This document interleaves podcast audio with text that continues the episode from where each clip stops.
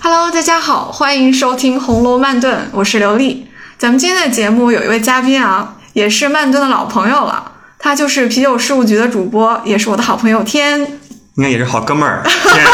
对对对对对，Hello，大家好啊、我是天啤酒事务局，同时我现在开了一个新的个人化的播客，叫做《归零计划》，嗯，刚上线不久。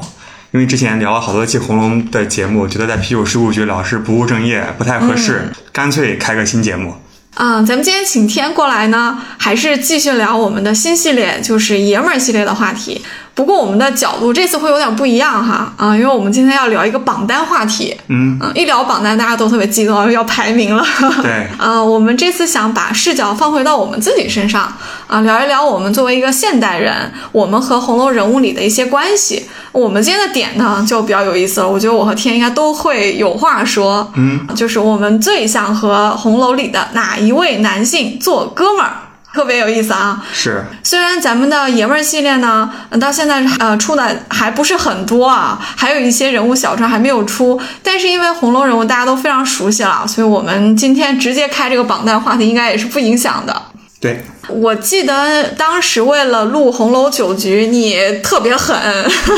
逼自己一个假期把《红楼》都看完了，对，其实嗯最初录酒局那一期还没看完，是吗？对，但是也越聊越有兴致嘛，所以在录第二期咱们酒令的时候，几乎就看完了。哇对，还是很厉害的，因为其实红楼还是有点门槛。我都有好多朋友都已经知道我在做这个节目，而且我案例了无数次，他们都说读到二十回读不下去了，嗯读到多少回就读不下去了。而且我还看的是你推荐的那个版本，批注比正文都长。你就要看这个完整版，因为咱们现在是高阶读者嘛，我们对就我们就一步到位就好了啊。是，那这次咱们录这个哥们儿话题，你有没有又再把红楼看一遍？真没有。看来是要靠库存记忆了啊。是，然后昨天也简单翻了翻，回顾了一下。嗯，可能有一些记忆有点久远，但是咱们就今天开着酒啊，啊酒过三巡，可能就回来了这些记忆。啊可以可以，太好了。刘主播现在拿了一个比利时的大圣 杯，杯子特别大，好好像显得我酒量很大的样子是的， 其实倒了一半。这个酒啊也很特别，它是康安姨酿的，咱们去年应该在店里喝过，天吧天都好忙，哦，喝过喝过喝过，加了芒嗯果的一个来，哇，太有酸意啤思酒，了！来来，选一个，炫一个还还行，可还行。哎呀，这个芒果的芳香一下子就出来了对，特别喜欢，特别适合夏天哈。嗯，咱们第一杯就轻松点儿，其实我还挺好奇的，因为哥们儿这个话题是你想出来的。当时我问你想聊什么，你上来就给我提了这么一个话题，嗯，啊、我就很好奇，你为什么对这个话题特别感兴趣？。首先纠正你一下，嗯，不是哥们，是哥们儿哥们儿，哎呀，因为现在我们在看着主播的提纲，发现少了一个儿化音。其实我纠结了很久，还是要提醒你哦一下，啊，这个词应该最初是北方的方言吧？嗯。然后我昨天做功课嗯去查百度百科、啊维基百科，发现都是写的哥们儿，应该是北方话。我检讨一下，是有儿的，对嗯，有儿和没有儿这个情绪完全全不一一样。样 对，为什么想聊这个话题？因为《红楼梦》里面人这么多，那人和人之间的关系无非就分为几种嘛：亲情、爱情。嗯友情，感觉哥们儿是友情中，尤其是男性之间的友情特别重要的一种，嗯所以我觉得值得聊一聊。说得好，一下子就把我们所有的感情给分类了，正好。是因为我们慢炖解读《红楼》也是从现代人的角度嘛，其实我们着眼点也是亲情、友情、爱情，嗯，因为所有人都逃不开这三个关系。对，那无论你是两百五十年前的男性、女性，还是现代人啊，这些话题里都有很多可以掰扯的。嗯，那既然我们聊到男性系列啊，这个哥们儿我们就要开场了啊。哎，是嗯这个话题其实我也挺感兴趣的，我感觉我自己现在也化身一位小厮，可 以。来来评价一番。嗯，红楼里面有特别多的男性角色啊，就不管阶级、年龄、婚否是吧，挺多人的啊。你最想和谁做哥们儿？不限身份。我觉得咱们首先有必要先定义一下，嗯什么叫哥 们儿？可以啊你没想，过你来先定义一下。 其实不是所有的友情嗯都叫哥们儿嘛，是，它肯定是友情的一种。比没错如说友情，咱们会用几个词啊，啊、像知音，嗯，知音肯定最优嗯先的品质是要价值观相投。那还有像酒友，那酒量要大，要敢喝嘛，喝得来，喝得开心，这是最高的品质。那么哥们儿是什么品质呢？我也啊、呃好好盘了盘，我觉得想到哥们儿，咱们会想到像铁哥们儿、哥们儿义气，啊嗯，感觉是需要在困难的时期要真诚的提供一些帮助和支持，甚至要付出包括时间、精力、嗯财力或者是生命上面的牺牲。嚯，所以我觉得这种才叫哥们儿，也就是上价值了也就是说要互相的信守诺言、忠诚，当然最好还是能够玩在一起，这种很深刻的感情才叫哥们儿，我听你这定义一下，我感觉就没几个了。是吧？嗯咱们就好好筛选一下。来来来，那你觉得在这样一个严格的定义下，嗯你觉得《红楼》里面有称得上是你觉得是哥们儿的人吗？肯定是有的，《红楼梦》这么多人呢、哦嗯对，那咱们就一一人一个吧。好，好一人说一个。嗯但我其实立即想到的是一对，嗯，就是柳湘莲和薛蟠。哎呀，把我的抢了，哎，哦可还行就。因为他们身上体现出来的这种哥们儿品质有大篇幅的重叠嘛，比如说薛蟠揍了刘湘，不是说反了啊，啊，比如说柳 湘莲打揍了薛蟠。哎，嗯揍了薛蟠，那本来一般人就觉得这两个人对吧，从此分道扬镳，嗯但是后来因为命运的作弄。哎，柳湘莲还在后来义无反顾的在呃薛蟠受到困难的时候还救了他，然后薛蟠呢也是不计前嫌，忘了被打，还去积极的呃为他的柳兄弟去提供各种各样的帮嗯助，甚至还安排亲事。柳湘莲走了之后啊、薛蟠还挺难过的，就哭了。嗯，对， 感觉还是非常真挚的感情，而且非常的互相的忠诚。我觉得他们俩之间的关系算是互相的哥们儿吧。这是一对 CP 了嗯啊，哥们儿 CP 了。那你觉得薛蟠和柳湘莲单独看的话，你觉得能算是你愿意跟他们当哥们儿吗？我觉得两个人我都愿意，嗯，但如果要选的话，我可能更愿意。更轻松的可以和薛蟠成为哥们儿，毕竟他人比较简单嘛。当然他是有污点的，咱们也不否定。但是就是从做哥们儿这样的朋友的感觉，我觉得是一个真性情的汉子。嗯啊、而且我愿意为朋友义无反顾的提供帮助。柳湘莲也挺好，但是感觉她是有一些傲气，就对需要一些技巧，或者是你在她旁边可能没有那么的可以可以那么的放肆吧。就她是一个嗯有品质、有自己品味的一个人。这第一个就是网吧炸呀！抱歉， 哎呀，把我的都抢了，自罚一杯哎呃自罚一杯，快快快，来来！那他们俩你应该也同意啊。嗯，我非常同意。二选一，你更愿意和谁做哥们儿？二选一，我可能也会选薛蟠。嗯，嗯，但我们俩的理由可能不太一样，有一部分是一样，我同意啊，我觉得薛蟠更有温度，就他像一个普通人，他的优点和缺点其实都比较直接能看出来，就是薛蟠这个人不阴。嗯对吧？他的优点他都在外面，他对朋友的慷慨啊，对对家人啊善良啊，无毫无保留。而且薛蟠这人不计较，他无论是对金钱还是对这种柳湘莲打了他这种丢人的事儿，他都不计较，对他一笑就过去了。我觉得这个好难得哦，你别说是薛蟠这样一个被溺爱长大的一个纨绔子弟。就是受一个很好教育长大的一个人，我觉得也不是每个人都能做到的，是这是我特别喜欢薛蟠的一点。对，另外就是，我觉得他他的那些毛病啊，可能是我们有上帝视角，我们在书里面看过他的那些污点，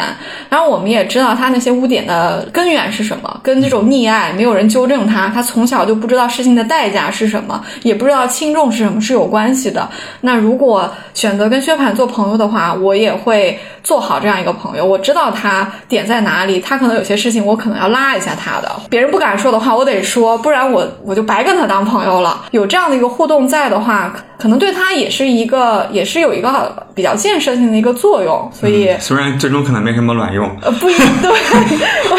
就是我但至们少不要再加害于他，因为他太单纯了。啊，是的，有有这个意思。对，嗯，柳湘莲可能就有点儿像你说的有点儿清高吧，我就有点对抓不住她，是或者说反过来，我觉得在柳湘莲的生命中，无论是她的友情还是爱情，这这个人这个对象对她来讲都没有那么重要，因为她是随时可对以他。有点飘的人。嗯，她是随时可以脱离这个红尘的，她说走就走了，她也不对是说就不在乎你，但是她可能有更重要的事情做，然嗯后她不会为这个事情所拖累。嗯对，我觉得柳湘莲更像是一个知音。如果你认同他这种行走江湖啊，侠气，当然身上也有一些义气以及看待红尘的感觉。那其实是个知音嘛，我也觉就得不一定讲很多话，但是互相都懂的感觉。柳湘莲让我很感动的一个地方是她和宝玉还有秦钟的一个关系。当然那时候秦钟已经死了，呃，柳湘莲因为还她是活动比较自由，她不像宝玉天天被拘在家里面，所以有一次在酒局上他们不就讨论嘛，说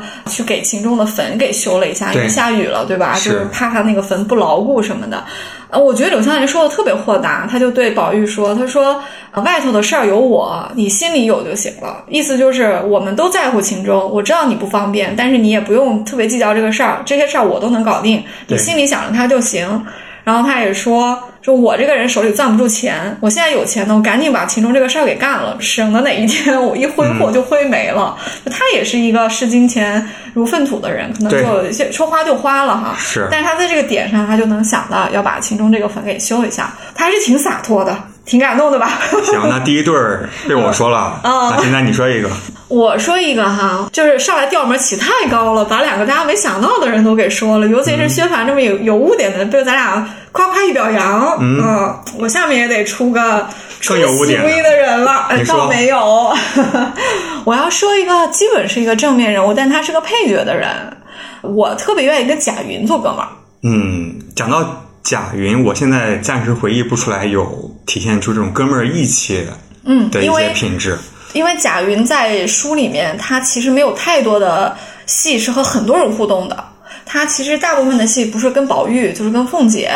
啊，要么就跟小红，对不对、啊？他其实有体现哥们儿一些地方，我我也是很感动，因为首先贾云他家境不好，所以他有一种穷人的孩子早当家的这种这种难处啊。我特别喜欢他，是因为他不卑不亢，嗯、他这么一个落魄，但是他又是贾府的一个正牌的一个子孙，啊、他其实也过得挺为难的啊、但是你看他去凤姐那儿去找一份工作，还有他和小红结识，其实我觉得都都体现了他的一个上进心。怎么说呢？就是你有没有记得他在筹这个钱的时候，他自己的亲舅舅都不借给他，对他，舅舅挺差的，不是人嘛，对吧？但是有没有注意一个细节？就是那个倪二最金刚倪二借钱给他，这其实是我接下来想推说荐的。对，咱们又一个又 CP 又是一对儿。对啊，然后我觉得贾云肯定是平时他的作为还是挺光明正大的，挺挺堂堂正正的，所以倪二才借给他，因为倪二我一倒点儿都没打算巴结贾府的人嘛。对，但我这一段还记得啊，我记嗯得倪二他大概是说谁欺负了我的街坊，嗯，我感觉他其实只要是他的街坊，他也对基本上一视同仁，是的，也是比较有点像薛蟠，比较傻嘛。有点儿这个意思，就对是其实街坊也是一种人际关系嘛，对对吧？我们都是跟自己最亲近的人，你的关系当然是比远的人要有这个区分的。对，而且他的这个亲近的划分的维度非常简单粗暴， 就是我的街坊，我这里面是包含了一个里面的为人，他有提到，他说你从来没有问我借过钱，嗯，对，因为他他应该看得出来贾云有自尊心。那这次贾云在路上就是没有办法，因为冲撞了他，不得已把他向舅舅借钱，舅舅不借给他的话说出来了，所以你二才说你舅舅对怎么是这么个人，对吧？我要骂出好听的了。但是是你看，他说如果你看得起我，你就把这个钱拿去，而且这钱说好了是我当朋友借给你的，那就对不能收利钱。对，也不写字据，也不写字据，其实就是这个信任嗯那一来二去，哎，我觉得通过借钱这件事情，他俩之间应该会形成一定的一个关系。对的，这也是我觉得一个哥们儿的一个人选吧，因为我觉得贾云通过他和倪二的这个互动，包括后面啊、自己去找凤姐官说拿到一份工作，以及他和小红好了之后，他们其实后文没有写啊，但是他们有知批里有流露出来，他们后来有去看这个在牢里的凤姐和宝玉嘛，所以我觉得对他们的这个人物塑造，其实是里面是透着一种就是怎么说呢，就是知恩图报吧。所以我觉嗯得贾云这个人值得交往，虽然他是一个穷人的孩子，嗯、但是他特别有自尊心和上进心，而且他很记得住谁帮了他，包括他去在凤姐和贾琏面前说的那种奉承话，包括他去认宝玉做干爹，我觉得嗯嗯，就这个我觉得有点儿肉麻，说实话，这就是就他。虽然也不是说他品行低劣吧，但是我就让我有有一点点反感。你你看到的是反感，我看到的是心酸。嗯，我看到的是他几乎没有任何的路了，只有这么一条。嗯，它其实也限于它这个呃身份嘛，因为奴籍和贵族之间其实还是呃有一个身份和职业的分工的，对所以他其实也不太可能真的去街上卖做个小买卖，当个什么出卖自己的劳动力。可是他又没有家里又没有田产，所以他其实能做的事儿是特别少的。岔开了啊，就我就觉得对贾云来说，想到家里还有一个寡母，说出去人家都知道他是贾家的一个正牌子孙，他能做的事儿可能只剩下去找凤姐和贾琏或者贾珍这些人找一个差事，从这个差事里面捞一点好处，也许会有一个本钱，将来做一个别的事儿，就像刘姥姥一样，刘姥姥第一次进贾府。她在周瑞、平儿还有好多人面前，她不也得说那些话吗？还得顺着这个杆儿，一会儿去夸一下王夫人，一会儿去夸一下凤姐。嗯，她自己别人开口的时候，她也是忍耻开口的。我看出来的也是心酸。是我我觉得刘姥姥那个都当姥姥的年纪，带一小孩儿过来给女婿家求情，跟贾云没有什么办法去找凤姐官说，我觉得是挺像的，同 意。稍微有点悲悯心大发。是，那还是要聊哥们儿啊。哥们儿，哥们儿，对、啊我我的我我也说了一个我的，我觉得跟贾云做朋友、做哥们儿应该没问题，他应该是一个靠得住的哥们儿， OK，靠谱。靠谱。嗯，被你说服了。嗯，来来来，干一个，你再来一个。对，其实你刚才已经把两个我接下来想要说的都说了，一哦个是尼尔，最金刚，嗯当然也是有缺陷的人，但是从他和贾云的交往过程中，我觉得是一个有有义气。假如我有一天落难，我的我是可以尝试去求助于他。嗯嗯，那么还有一个，咱们刚开始没有聊，就哥们儿的定义啊，嗯一般指的是男性嘛，嗯，但其实我看到“哥们儿”这个词，我觉得刘姥姥也挺好的，我挺想和刘姥姥做哥们儿。呃，好忘年交。嗯，一个是他知恩图报嘛，也就是说，嗯，假如需要的时候，肯定也是愿意提供帮助。第二就是和他在一起，感觉会有很多欢乐。嗯那做哥们儿不挺好的吗？嗯， 虽然咱们这个爷们儿话题哈对， 不过刘姥放在这里不是很违和。 忘年交，嗯，而且总觉得以刘姥姥这么有大智慧的人，呃，跟她交往应该是应该是很轻松，因为她也不拿大，她也非常的懂人情世故，而且我觉得刘姥姥是有悲悯心的，特别的善良，是嗯、特别的知道怎么去跟不同的人相处。如果咱们打破这个怎么说呢，打破障碍的话，我觉得刘姥姥当哥们儿也未尝不可。你都说了刘姥姥这样一个好女性了，我我要回敬一个。好，你只能说一个，我女只性能说一个女性必须的，我这肯定是王炸，嗯必须是史湘云啊，啊，是对吧？这种英姿飒爽，英姿飒爽啊，对。而且我们开头就说是一个榜单话题了，基本上古今中外排女性受欢迎的榜单，或者想什么娶去当老婆、谈恋爱的榜单里面，一定都有史湘云。虽然嗯谈恋爱和结婚这两个榜单的顺序有可能不太一样，对不对？对那男哥性们来儿说，又更不一样了。啊，哥们儿又不一样，但是基本上每个榜单里面都不会落下史湘云。然后对在哥们儿榜单里面，红颜知己的榜单里面，史湘云基本上是常年第一名。没毛病。我记得在当初红龙九局的时候，你也问我说、嗯想和谁结婚还是谈 恋爱。当时才看到二三十回吧，嗯所以史湘云还没出场，没什么太大印象。当我看到后来的时候，我觉得她确实是一个挺，嗯，做朋友也挺好的，那可能谈恋爱也挺好的嗯嗯也吧。挺好的，对啊，我觉得史大妹妹太可爱了。对，对她确实出场特别晚，她是二十多回的时候都没有交代，就史大妹妹来了，史嗯大姑娘来了，就这么来了啊，是连出场都这么哥们儿。 对，而且史湘云你是可以跟她玩到一起，她没有什么架子，对，她也没有什么小姐的这个包袱，不像别人可能会说这个东西搞脏了自己啊，或者说什么。我觉得史湘云不会，她可能袖子一卷上去，你要玩什么她都跟你一起。嗯，这种小细节梳理特别多，什么。跟黛玉说着说着，两个人就跑起来了，只好宝玉去拦着说哪里就追上了，因为史湘云跑得特别快。你看一个小姐跑这么快，还有跟他们一起好像是连句吧，我记得有一次大家都是正正经经的连句，那史湘云是反坐着那个椅背还在那儿晃， 嗯，结果啪一声就倒了。你看这种大拉拉的行为，说实在的，黛玉和宝钗都不会有，因为他们就比较小姐，就是都对是坐的很端正。但是史湘云玩到兴处，她就是这么晃来有晃点去的。像假小子，啊，就很可爱啊，你不觉得嗯吗？而且史湘云猜拳，你书里特别提到她是撸挽起袖子对往里面就抽一根，你看这个动作也是一般女生没有的，是的，嗯可以做哥们儿。可以做哥们儿哈。对，而且是不是他是不是还会武功啊？会吗？倒是没有，但哦是史强感觉原来穿男装。啊、对对对，是吧？是是是，嗯，她打扮起来应该是有中性美的，就是她穿女生的衣服也很好看，她对穿男生的衣服也很好看。嗯，嗯，好，嗯，我们还是回到回到我狭们义的爷的概们儿念啊，对狭义的概念，再说几个男生的哥们儿吧。嗯好，该你了。我再说一个啊，嗯，冯子英，哎呀，对冯子英，他出现的回数不是很多，嗯，但是给人的感觉就是非常英气十足，嗯，面带轻伤，快人快语，豪气万丈，走路虎虎生风，英气逼人，嗯，很爷们儿啊。很爷们儿。但除了很爷们儿呢，我觉得他还是有铁汉柔情的一面，嗯比如说他在玩九局游戏的时候，嗯呃，应该是他有两轮那个要唱，就第一轮是有点直男，啊嗯那第二轮他唱的是说，我觉得有点肉麻，你是个可人，你是个多情，你是个刁钻古怪鬼灵精，嗯你是个神仙也不灵，我说的话儿你全不信，只叫你去背地里细打听，才知道我疼你不疼。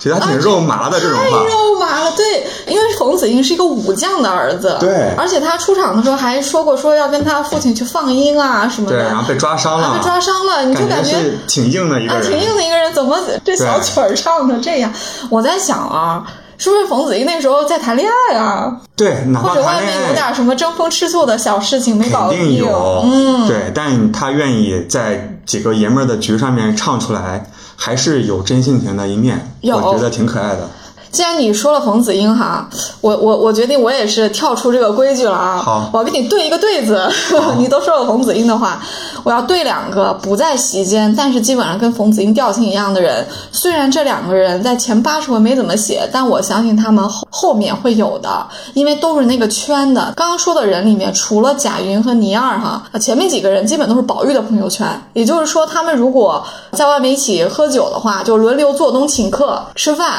行酒令的话，就那么几个人，对吧？嗯、呃，你刚刚说的都是这群人，都说了冯子英哈，还有两个，嗯你，说，基本都在括号里的陈野俊和魏若兰，这个一定得拉到哥们儿这个范围内呢，就有点儿牵强，因为他们没有台词我。都我都不记得这两个人，嗯这两个人也是青年公子，基本上每次在冯子英的名字后面顿号谁谁谁的时候，就是这两个就人。是一 并他们应该是跟宝玉和薛蟠这些人啊，是差不多是有相同年龄和相同阶级的。因为冯子英是这个冯唐的儿子嘛，是个武将的儿子。魏若兰和陈野君也是类似的，他们会在贾府的婚丧这些事情上来。然后为什么要提这两个人呢？我不知道冯子英会和哪位女性产生一点瓜葛，她前面是看不出来，对不对？魏若兰可是有的，因为魏若兰是那个麒麟的主人，哦，所以魏若兰将来是和史湘云有一段的。有坊间有人说呢，陈野俊是不是和妙玉有一段？这个呢，我觉得证据太少，我就没有办法认同 了。问一下 ChatGPT，对，我们可以问一下 ChatGPT 啊，嗯，因为曹公是没有闲笔的，嗯，他罗列的时候写四个人和写五个人是一样的，为什么有的时候要把这两个人写出来？稿费，没稿费， 完全没稿费，多写一个让他起名字，嗯，你说累不累？是但他竟然把这些人写出来，只是冯子英在这这些人里面，一开始是有一点戏份的，因为那个酒局他去了嘛，他说了对很多话有有人说是大阴谋啊，啊，有可能对，有嗯人说他在政治上跟贾家其实不是站在一起，对吧？嗯，我觉得曹公可能会给这些人物安排一些戏份，就肯定没结束嘛，因为八十对回后咱们都没看到，这些人物可能都会再出场一下。我刚刚提的这两个，我觉得不能算哥们儿吧，算宝玉朋友圈儿吧，嗯强行为了给你对个对子。 OK，、好的，嗯估计也是起码一起喝酒、啊聊天，做个酒肉朋友应该不错。呃，而且看上去应该还比较正面啊，因为 OK 冯子英出场也没有什么猥琐的地方，就还对可以，对是，言谈还像个大家公子的样子，嗯，OK，那这两个感觉有点弱，你再有说点一个弱吧。哦。我还有一个，嗯我相信这个人做哥们儿，大家都会不能说认同，应该会会觉得有点价值，有点意思你。说。北静王，和北静王做哥们儿，那也是王爷级别的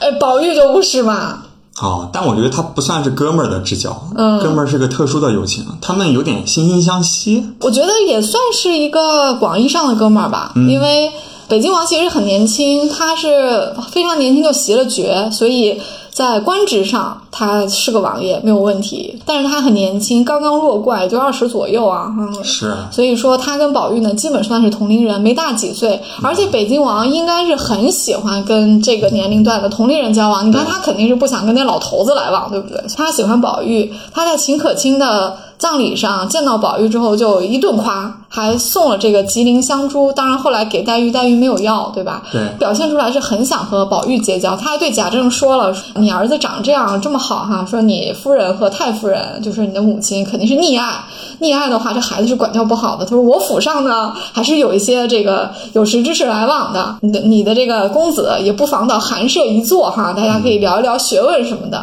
他挺希望邀请宝玉过去的。宝玉应该也是去过几次，他后面有过穿着这个蓑衣去看黛玉，他那个蓑衣就是那个雨雨具啊，就是北京王给的。黛玉表示这个东西很很特别，很别致啊。宝玉还说啊，你要喜欢我去再问他要一套来送你，就关系很好嘛。对，这是一个，包括他在凤姐的生日，他私自骑马出去去祭祀金钏儿，回来怕家里人说他，因为毕竟是个大事，这么大的大喜事，你怎么就溜了？然后人家回来之后，他撒的谎是北静王那个爱妾没了。我见他哭的那样，不好马上就走，意思就是说我得把这个人情做完，我待一会儿再走，嗯所以我这么晚没回来。他敢用北静王撒谎，他都不担心家里人去找他对峙，这个关系应该是很好的。对，或者是家里人不会觉得奇嗯怪，是因为他可能有这样亲密的关系。对，而且北京王身份这么高嘛，你你要是这么小的一个事情跑去北京王家去去问到底有没有这事儿，你这你太不可能，对不对？不会去问的。对，嗯，所以你说的对，就北京王毕竟是个王爷，所以很难跟他当上哥们儿。但是北京王和宝玉他们是在我看来啊，符合红楼里面这些很特殊的人物的一个特一个共同点，叫旁逸斜出。呃，这个四个字就是用来形容这些不合时宜的人的。北京王其实也不合时宜，宝玉也不合时宜，所以他们两个人如果能够跨越这个身份当上哥们儿，我不稀奇。是不是有个词叫神交？对，可以说是神交，但是他俩就就日常生活中可能来往也挺多的，也很正常，嗯。对，可能就人家就没有那么在乎身份吧，嗯而且北静王显然有一点点是对照着或者说对比着这个忠顺王爷来写的嘛，对，对吧？忠顺王跟贾家不好，北京王家跟贾府特别好，婚丧嫁娶他都来，对不对？然后忠顺王还来要过奇官，然后这个又是个老头子，一看就很昏聩的不像样儿，为了一个对戏子就很肮脏嘛。那对北京王就感觉很干净、很纯洁，对就和没北错宝玉也有对应。啊，是在一的起，所以我觉得这是一个对比的写法。但是既然他跟宝玉好，我觉得他们都是符合庞玉写出的这一个类型的。 OK，为什么要跟北京王当哥们儿呢？哦 挺好的，我我也想和皇上当哥们儿。嗯，对，嗯，但是你说的也没有错啊。我觉得跟北京王当哥们儿是有门槛的，人家眼里是人家看不得一定上。给你当哥们儿，对，人家能看得上宝玉，人家不一定能看得上别人。对宝玉好歹是一个很俊秀的、很有神采的人，连他爸平时都要都要骂他两句的时候，一看他这个儿子长得这么这么秀色夺人，一看贾环长得这么荒疏猥琐，他都把嫌弃宝玉的心减了七八分，那就说明宝玉的气质确实讨人喜欢嘛。那对人家北静王觉得宝玉有气质，想跟他结交，那是非常正常的事情。一般人既不在北京王的这个交友圈里，你也没有宝玉长得这么好看，你也没有对宝玉这么可爱啊，所以是你可能跟只能北京王想想当不了哥们儿。对 嗯，当然跟王爷当哥们儿肯定是好处是有很多的。对啊，，也没毛病。所以哎，我我的们酒呢？来，我喝完了，开下一个。可以啊，几个月不见，刘大主播的酒量见长。 你给我倒的是一小半儿吧？你这个是个圣杯啊，圣杯有不知道四百三三四百毫升吧，一但半是你也这要是。一一罐儿啊，你是一罐儿平分的呀。对对对，没事，你你喝。今天咱们啤酒管够。好，我们接下来再喝一个，先喝，您别好。好好。天哪，这是不是世涛啊？ 哎，还真的是石涛，我舰长啊，我。毕竟是鲁汶大学毕业，嗯高材生，是一个椰香拿铁哎，石喝涛，到了，喝到椰香的味儿了。有一些椰香还有可可的风味儿，就算是一个简单粗暴的黑啤酒，但是它除了焦香之外，嗯有一些椰香，还有一些呃巧克力的一些风味儿在里面，嗯，这酒名字叫什么？就叫椰香拿铁世涛啤酒这里，这是牛皮糖的，对，好不喝，好喝错，，特别好喝。嗯，下午对吧？就喝一个甜的，再喝一个焦苦的，我平时很少喝世涛的，因为世涛像酱油，太齁了，这个还好，但这个就没有了对，，就是对椰香，啊，出入椰香，哦比较适口，太好了不要对某一种啤酒有刻板印象，啊！对对对，打开自己，打开打开打开，格局打开。是好，我们榜单话题继续啊。好，那你的这个哥们儿榜单上还有吗？我觉得差不多了，差不多感觉开了。始进入一些冷门人物的环 节，我知识储备有限，嗯要不你继续说，我这个名单也都不走常规路线哈，嗯，上来这个就就什么贾云啊，什么北静王什么的啊、我还想到一个人物，其实做哥们儿也不错，哦，哎，而且呢，他其实也和书中某位人物呢有一种近似的哥们儿的情谊的，虽然他们也是不同的阶级，这个可能很多人不会想得到。 你快点说，嗯赶紧说，赶紧说，明烟哦，明艳对宝玉还算嗯对，嗯挺忠诚的，挺忠诚的。我觉得刨开明烟对宝玉的这种忠诚，经常给他出点馊主意什么的，宝玉想什么他都能给他办到哈。什么要看小黄书，给他给他搞来；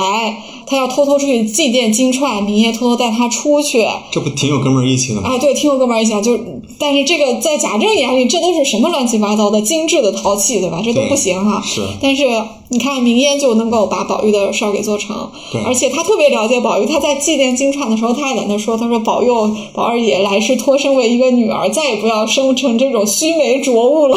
就明烟其实没什么文化，但是他天天听宝玉这么一说，他知道宝玉高看女女性，就是他觉得男人都不太行。所以你看，明烟连这话都学了，多可爱，挺可爱的一个人啊！是，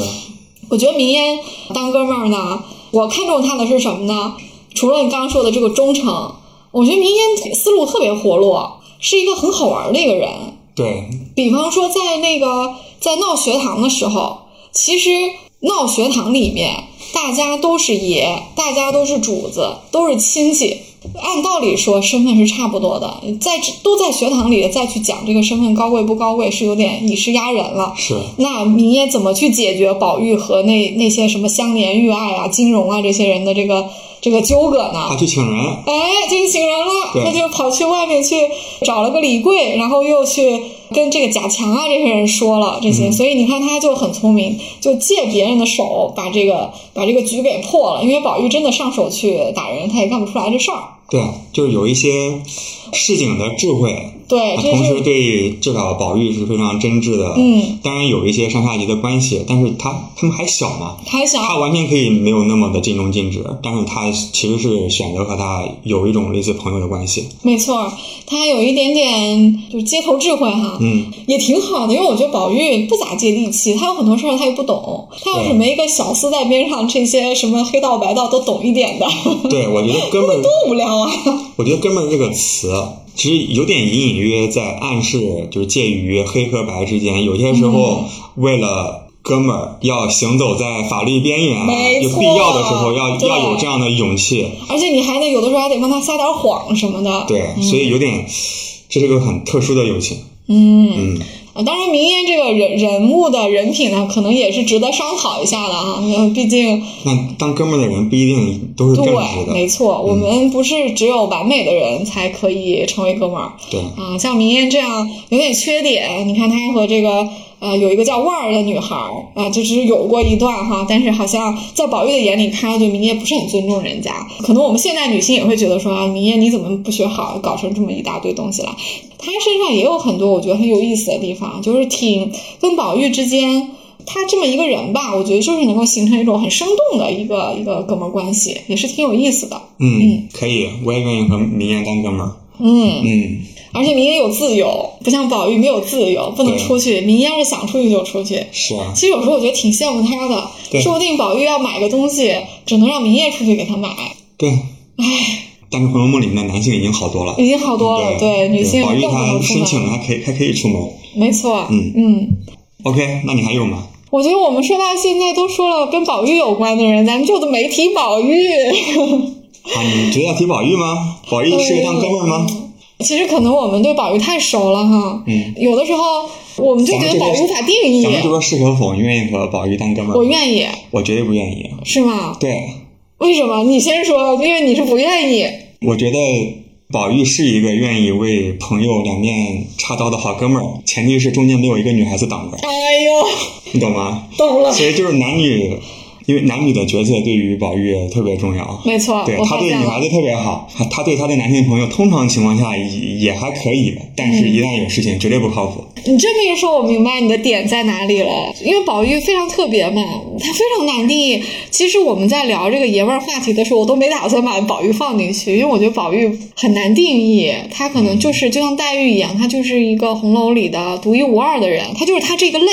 她适合嗯做一个小姐妹，我们对宝玉的定义就是宝玉不适合当哥们儿，但是可以当闺蜜。对，哎呀好闺蜜嘛，这么一说，我都有点动摇了，是吧？我本来是觉得宝玉当个哥们儿也还行，但是其实我是某种程度上我是认同你的答案的。嗯，呃，可能因为我自己是女性，我就忘了在宝玉和别的男性中间可能有一个女性插在中间这一茬儿。对。但是嗯你的角度，其实她肯定对你好的，对，所以我其实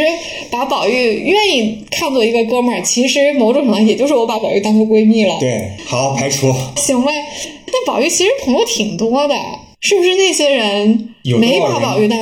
哥们儿儿呢呢？，嗯或者是没遇到什么事儿，一旦遇到一些涉及到女孩子的事情，对吧？比如说柳湘莲这种人肯定会对介意，薛蟠肯定还是不介意，因为他是大大咧咧的啊，薛蟠也介意。啊。肯定介意。你看我这就有例子了。为什么说薛蟠会介意？当时香菱裙子脏了，宝玉知道她裙子要是毁了，回去薛姨妈会叨叨说他们不爱惜东西，就对香菱说袭人做了一条，但她现在家里有丧事，她不能穿红的，你去把袭人那条换了吧，免得薛姨妈说。然后香菱就回去换衣服了，而且她是别过头。背着宝玉把那个裙子换了的。当然，他因为古代的衣服好多件儿哈，他可能就只换了一件，也没有什么隐私之说。但是他还是别过身儿去换，换完之后，香菱觉得不好意思，他就对宝玉说：“他说换裙子的事儿可别跟你哥哥说才好。”啊就是说明香菱是知道的，薛蟠再大大咧咧，他对于他身边的女性，他是有占有欲的。哦，我我刚才说在不在意，不是说女性的占有欲，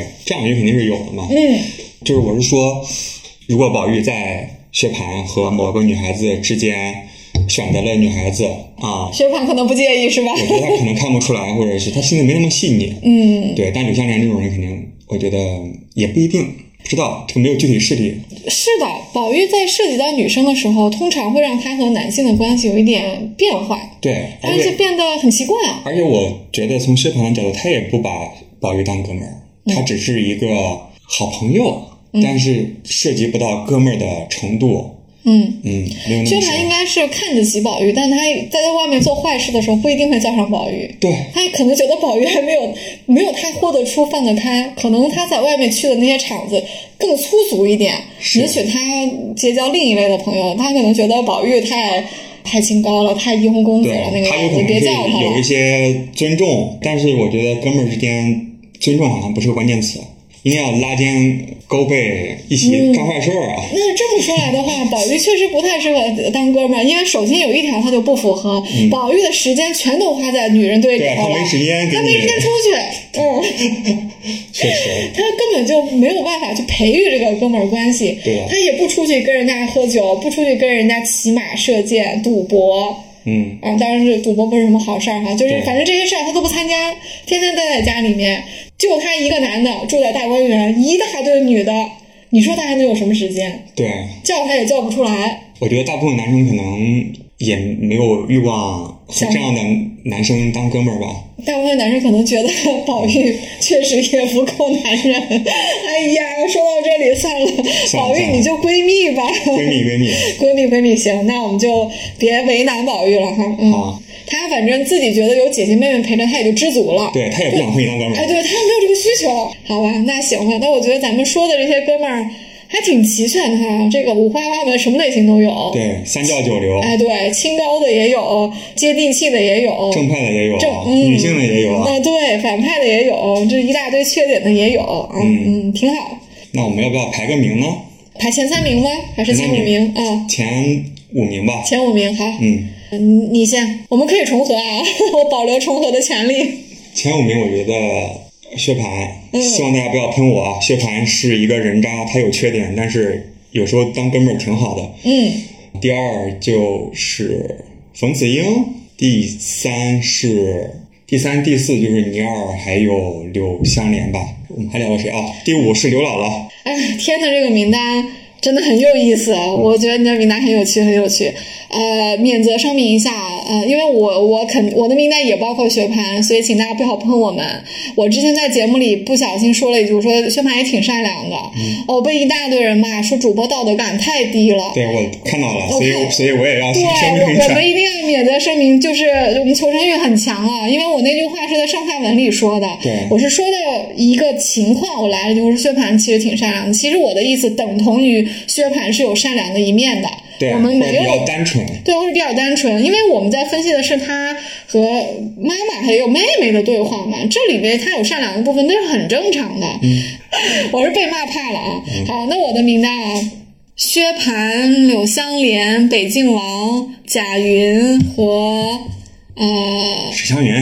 石湘云，对，对，嗯，差不多就是咱们刚才各自分享的嘛。嗯，还是有一点重合哈。我们好像都有、嗯呃薛蟠和柳湘莲，对，嗯，哎呀，看来这对 CP 好感度很高啊。是，就他们俩之间真的体现出来哥们儿的嗯，友情。确实是。聊完这个榜单，我特别感触，为啥呢？除了刘姥姥和史湘云是我们俩出于一点儿怪趣味哈塞进去的哈，就是嗯，大部分榜单里谈的我们都是男性，因为我们这个哥们儿的定义它已经包括了这个性别，也不是说只能限定这个性别，这实在是没有办法，因为封建社会女人不能不能出门，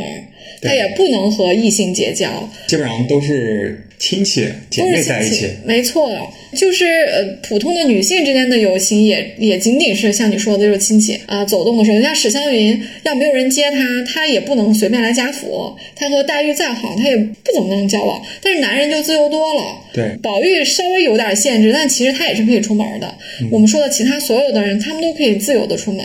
他们可以带个小厮，想去哪儿去哪儿，也没人查查房，他们也能支配自己的收入。而且说白了，他们就是流连一些其实呃莺莺燕燕的场所，这都不叫大事儿。根据封建社会的标准。根据封建社会的标准，我们继续求生欲一下，都不叫什么大事儿。所以，呃男性之间成为哥们儿的场呃这个机缘是比较多的，对各种正面的、反面的机缘。你看薛蟠和柳湘莲还能是因为争风吃醋打了一顿，反而成为哥们儿呢？那柳湘莲把薛蟠打成那个样子，后来遇到强盗了，柳湘莲一救他，本来是内部矛盾，现在遇到一个更大的事儿之后，外部矛盾更大了，柳湘莲出手相救，这两个人就好了。是，你看他们交朋友的成这个机缘竟然是这样，但这些事情女生都不会遇到，女对性都完全不会遇到。所以说，这个哥们儿话题，要是按照字面的意义的话，我们就只能聊男性了。对但是嗯，我们曼顿毕竟是一个现代人解读红楼的一个节目，对不对？对所以我们都是现代人，我们现代人都有一个好处，我们男女都能出门儿。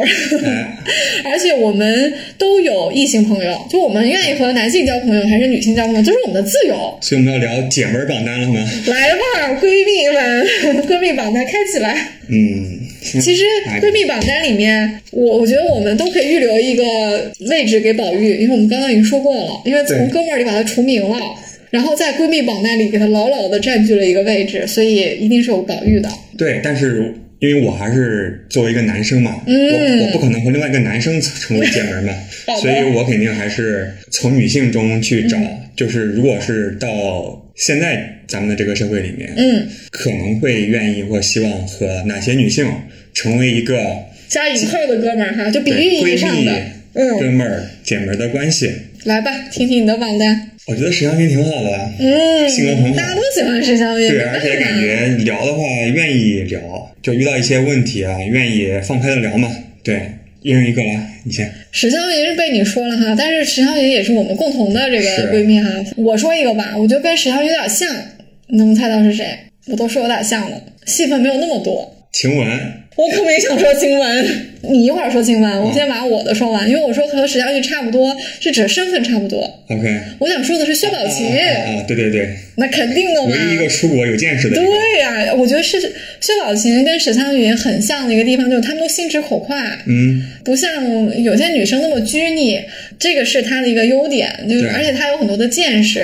她也会写诗，她也有情绪，他又因为他呃年纪最小，所以他其实受到的这种规范的约束是比较少的。嗯无论是家里还是像贾母这些人都都比较不太管事，呃，薛宝琴都觉得说啊，你你随便一点没关系，因为你小嘛，对不对？嗯所以薛宝琴是其实保留了很多小孩子的天真的。嗯，呃，他和黛玉能够玩到一起，因为他俩都心直口快，有的时候一高兴就噼里啪啦就说，对然后说完了话之后，宝钗会瞪他们一眼，就你俩注意点儿那种。嗯我还挺愿意跟呃薛宝琴做闺蜜的，我觉得 OK 要有史湘云和薛宝琴，加上我自己说话也多，只有我们三个人可能都得吵死。 可以，你们俩也互相，你三个人互相对对子，啊，对对对， 然后抢到最后都上上不来气儿了。嗯可以。啊嗯，来，你提了秦雯，你来，嗯晴雯我觉得也是一个很直爽的人嘛。嗯那没错作为一个男生，我如果和一个女生作为闺蜜，那我肯定很多时候就是要去聊，比如说我要追一个女孩子，啊或者是嗯。你们那边有女生之间有没有什么八卦啊？然后嗯我需要知道一下。我觉得晴雯她是愿意讲的嘛。嗯，那我觉得是有闺闺蜜的这样一个目的。晴雯在戏里面，你看她和别的女性的关系写的很少，嗯，晴雯的琢磨都是在她和宝玉上。但其实我觉得晴雯是有作为一个好闺蜜的潜质的，对就像你说，她心特别直，她没有什么藏着掖着的东西，而且其实晴雯性本性是很正派的一个对，人，很正直，信用好，对你又跟勤他，快。嗯，你跟他交朋友不太担心说被他他坑嘴上说一套，背地里想一套，他也没有那么多花花肠子说要算计你一下，不会的。晴雯是一个你对她好，她就对你好的人，所以我觉得跟这样的一个人交朋友当闺蜜，我是知道怎么怎么相处的。对的，你你对他好，他就肯定对你好，他不会害你。是的嗯而且他呃，如果是真的认同你这个朋友的话，他也是非常很有为义气你。对，你看他熬夜给呃宝玉补球，也不光是因为宝玉是他的男主人啊，对是怎么样？我相信一个晴雯用了很大感情的人，他都会这么做的。对，有时嗯候可以友情的界限非常模糊，没错，嗯不只是可以选择一种感情。嗯。来，我说的晴雯，啊，你说晴雯哈，黛玉吧，我都说宝琴了，我觉得湘云跟宝琴挺像，宝琴又跟黛玉比较好，所以我这个链条就自然而然的到了黛玉这儿。 OK，我是作为一个男生啊，嗯我很难想象啊会和黛玉成为闺蜜啊。不奇怪，对，嗯就男生首先不可能和她成为闺蜜，啊第二就是即使有什么机缘和她成为闺嗯蜜，我觉得每天矫情就心很累啊。 你这个刻板印象比我对世涛的刻板印象还重好吗？黛玉四十六回以后都没怎么闹过脾气，你们还揪着她不放，这是我的刻板印象，啊好可好能好，可能我没有好好尊重看你书的刻板印象，嗯。对，就是我可能会望而却步，这敬不而能怪远你之。，嗯，对，这不能怪你，这是因为曹雪芹把嗯、林黛玉写的太深入人心了。是嗯，这确实是，呃，很正常，你有这个想法。但是我为什么会觉得可以和黛玉成为闺蜜甚至哥们儿呢？因为我很认同，或者说我有的时候很能带入宝钗。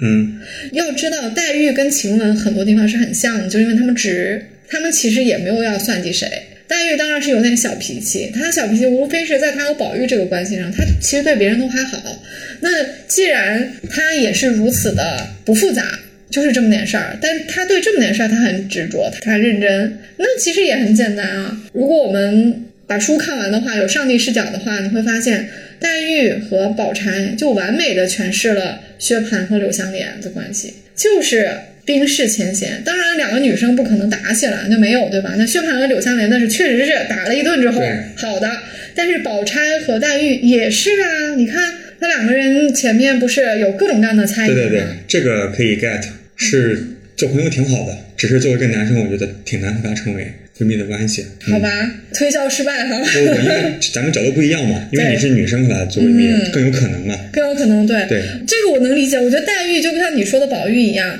黛玉的世界里面也容不下多少另外的男性了。对嗯，她和别的男性，她可能我也很难理想象她跟人家怎么处啊。对她可能就几个女性知己加一个宝玉就完了。对，你再来一个男的，你跟他咋相处呢？如果你自己不是没有办法带入宝玉的话，你就会觉得黛玉可能这个你不知道怎么跟他处，他跟你可能就没关系。嗯，嗯，我是女性嘛，我会觉得黛玉这样的姐妹多来几个也没什么。是是是。嗯，好，那我说完黛玉了啊，来你我说一个你绝对想不到，凤姐吗？不是凤姐也不错，但是我现在想凤姐不错啊想的不是凤姐。嗯，对，你猜对的话我干了，你猜你猜错的话你喝一半儿。可以，你先别喝，你先猜嘛。太实诚了，已经觉得自己会猜错了。这样吧，你先猜三个，我猜三三个都猜个不都到都算。，但对，是你说我一定猜不到，所以搞得我不敢猜了。而且我觉得也非常有道理。我只要讲原因，你肯定会 get。啊，你都让我猜三个了哈，我不能对用探春了，我觉得肯定不是好，探一春个。了。嗯，我我说不是探春，这不算。不啊，行行行，好一下子想到这么多女性人物，也太难了吧？贾母，你猜对了。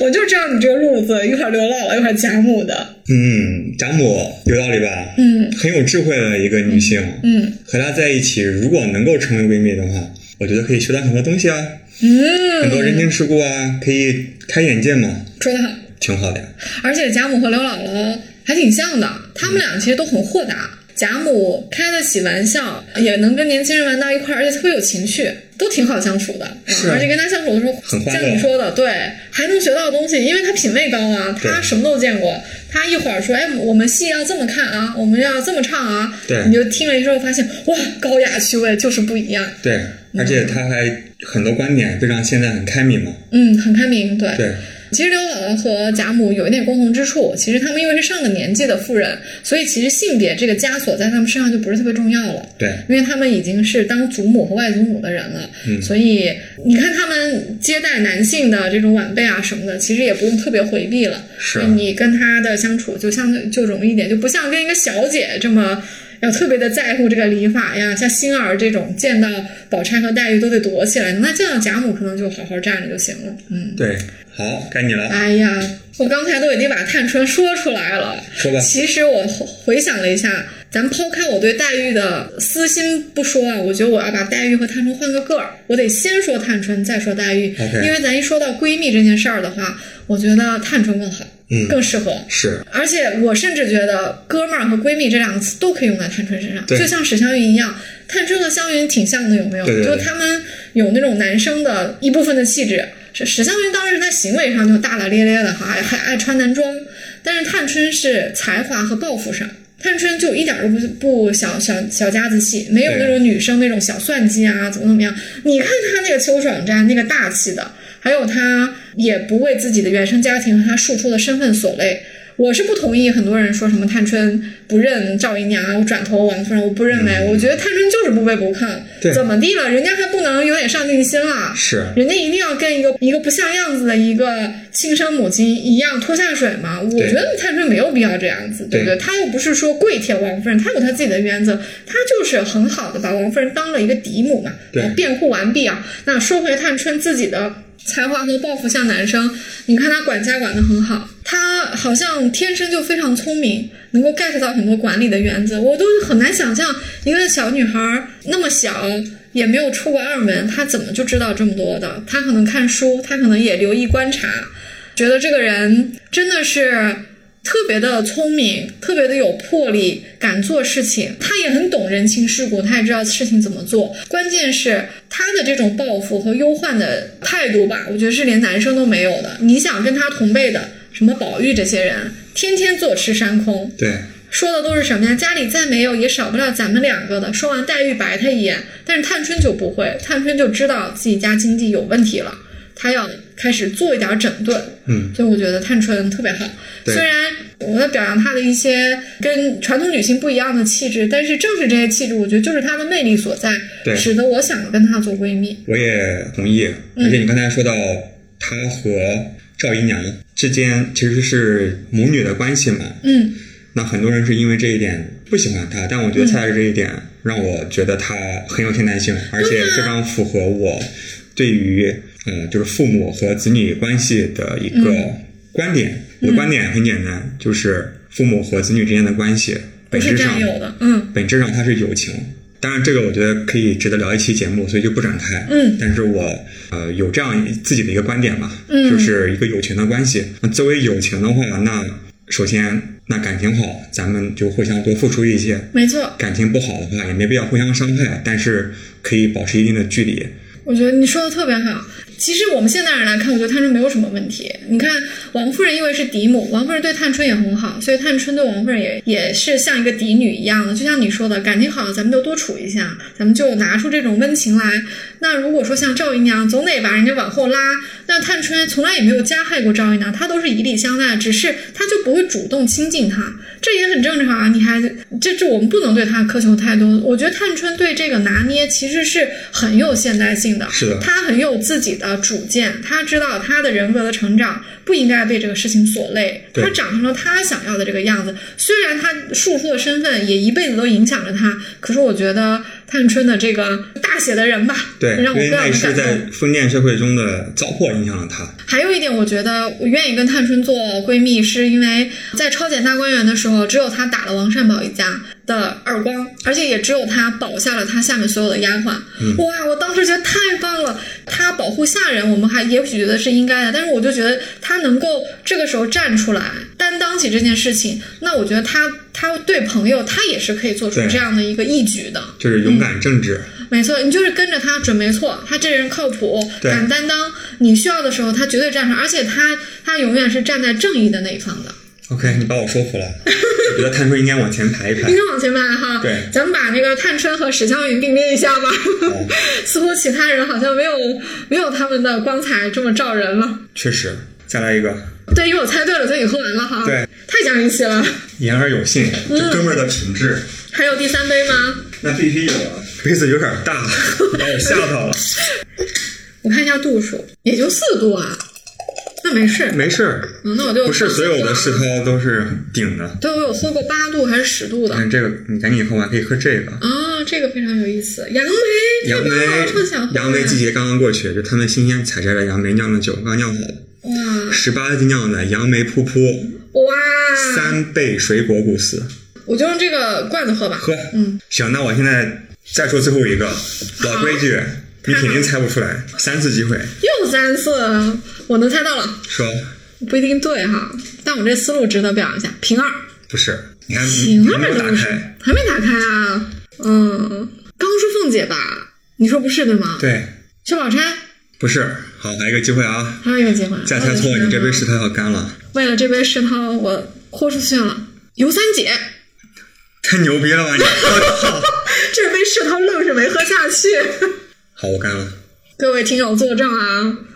真的没有作弊，我们这是临时想出来的嗯一个我们话临时题，想的，对，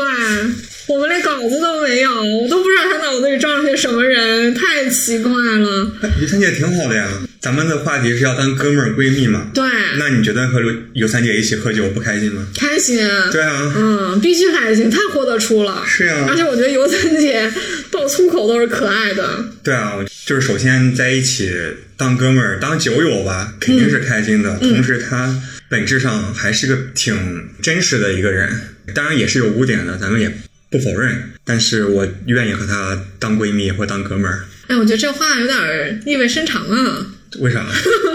因为你说他有污点的时候，我就在想啊，首先二姐和三姐之间好像是有一些区分的，我们都认为二姐失足是实写的，但是三姐应该没有。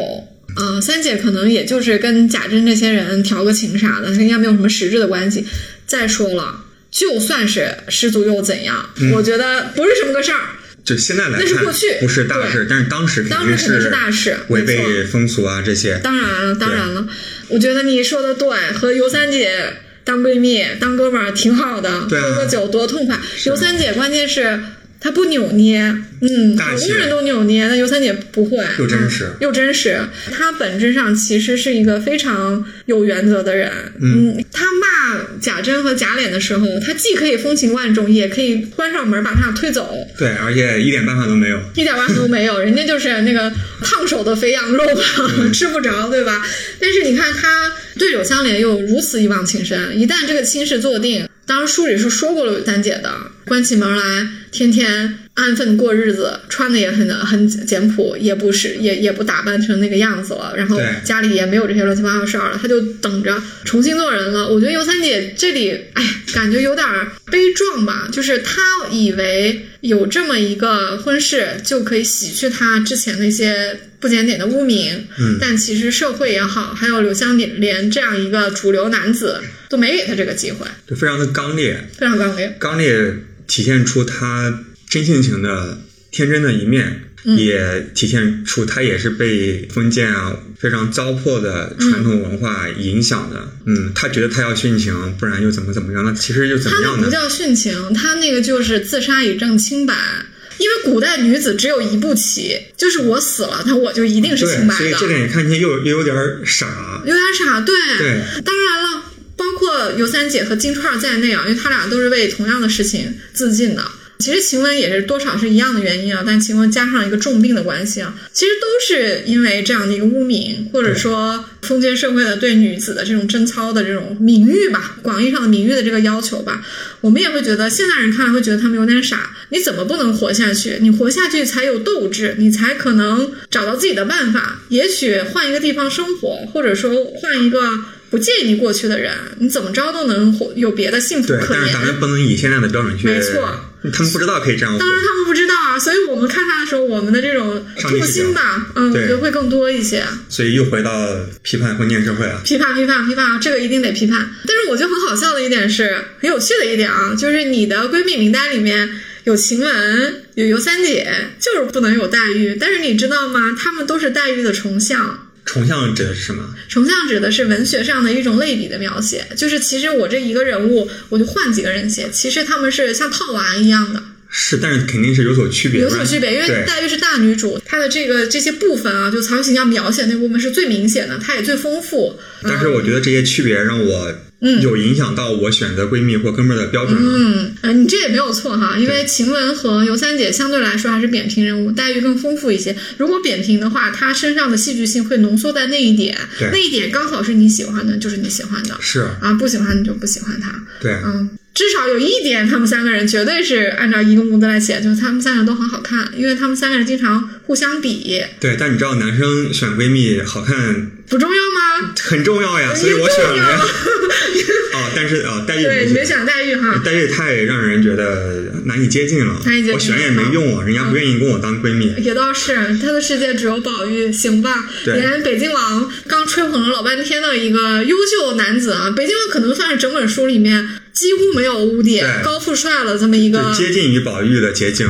绝对是，那就是婚嫁第一选择的人。你看人黛玉，什么臭男人拿过的，我不要他。对啊所以你看北京王都塞不进来这个关系，是啊所以。咱就别想了啊。咱就别想了，行吧？对男性的、男生的这个天闺蜜名单里，就死活都不得有黛玉哈。那我就是女生嘛，我是容得下黛玉的，我就把黛玉放进去了啊。但是排名确实在我的心里面，从哥们儿的角度的话，或者闺蜜的角度的话，我也要往在往史湘云和探春后面排一点点。他们俩也应该也是我的 top。 嗯，对对对，这一点我们达成了共识啊！哎呀，我这个试探还没喝完呢， 你加油！哦你的题目都太简单了呀。好，咱们刚才岔开一下啊，就有点不合时宜的把哥们儿这个定义啊，我们延伸了一下，我们加了个引广义的哥号，对，广义的哥们儿，那当然就可以包括闺蜜了嗯哈，因为我们在形容的是一种真挚的友情啊，那就不限男女，把女性的这个榜单也排了一下，大家可以看出来我和天的榜单有重合，但是也有非常激烈的不一样哈。是的很有意思啊。我们再说回我们开头里谈的男性的这个哥们儿这个话题里面啊，我们一开始都提到了薛蟠和柳湘莲，然后我们也都提到了倪二。其实这些人物很难说是大家的首选，因为像倪二这样的人，他其实还是一个配角，戏份也不是很多啊。有意思的一个地方是什么呢？就我曾经看到过一个说法，就是红楼有好像是叫八亿人还是六亿人，亿人就是讲义气的那个义啊，啊，这个义。我又哦有八亿个人，没有没有，这这个么多艺人，这个榜单应该是不具有权威性啊，因为呃，这个榜单里是谁排的呢？嗯，这当然是读者排的喽 OK 啊，或者说是一些红楼的研究者排的啊。为什么这个榜单不具有权威性呢？因为这个榜单里用呃引用了一个人是八十回后的，也就是成本的。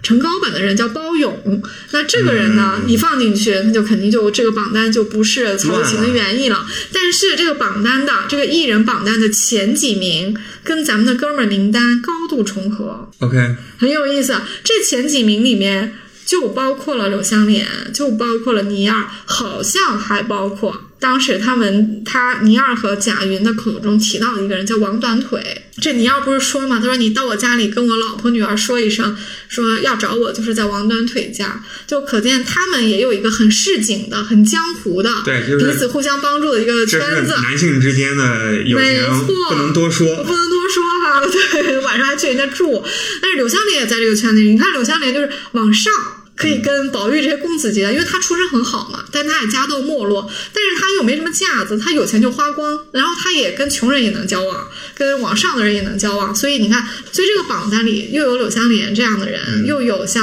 倪二这样的人，所以这个艺人的榜单，我觉得挺符合咱们说的哥们儿的。对我很好奇这些艺人啊、在八十回后做了些什么事儿。因为我经常看脑洞，我们现在讲爷们儿系列的时候，有的时候也不免就是要预测一下八十回后他们都发生一些什么事儿。当然留了一些线索给我们，可是我们也不可能知道全貌了。对，你刚刚说到的这些人，曹公写了，而且你觉得曹公写他们呢有深意，你就不得不想说后面是不是他们会闪回一下，就 call back 一下，比如说。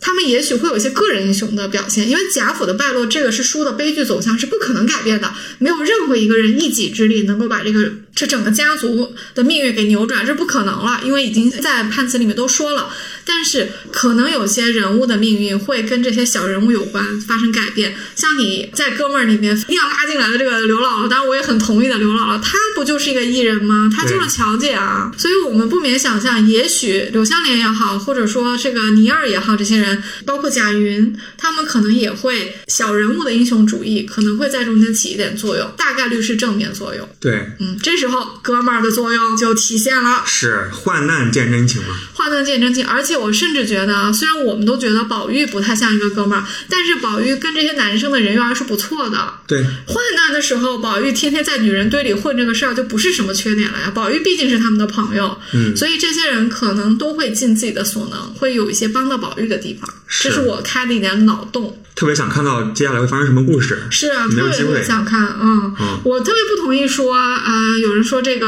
贾家败落之后，柳湘莲会参与到做什么坏事啊，什么不可能我觉得不可能。这个柳湘莲的人设在前面写的是非常的清楚了，这样的人发生一个性格的大转变是没有任何的，不具有任何的合理性。我们今天所有的讨论都是基于前八十回，前八十回，我要把食堂喝完吗？ 这个你随意啊，我你随意啊看着办，是哥们儿就喝完。好，喝完，好，差不多差不多了啊。要起身去喝酒了。起身去喝酒了，我今天也史湘云了一把，这一大 杯，天哪！我们今天晚上还有畅饮啊，嗯全全金猫十五周年生日快乐！那送了一个广告出去了。啊嗯，你可以把它剪掉。好的，今天非常感谢天来做客《红楼梦》段，我们聊了一个特别轻松的话题啊，我们俩都没咋准备，好在有酒喝哈，所以嗯对聊的还挺轻松的。嗯嗯那下一个爷们儿话题是什么呢？啊，我们就要正式正经的录人物小传了，我们要把这些有名有姓的、玉字辈的、文字辈的都给讲了，可能还会讲一些关系的，就像你说的，我可能会讲一些，比如说父子关系啊这些东西，应该是挺有意思的。 OK，那我随时待命，嗯好的有需要的话随时出现。我们臭男人话题 至少要讲到明年，所以欢迎天经常来做客。好嘞，谢谢，好，谢谢，我们下期再见，我是拜刘丽，拜，我是天，好，拜拜拜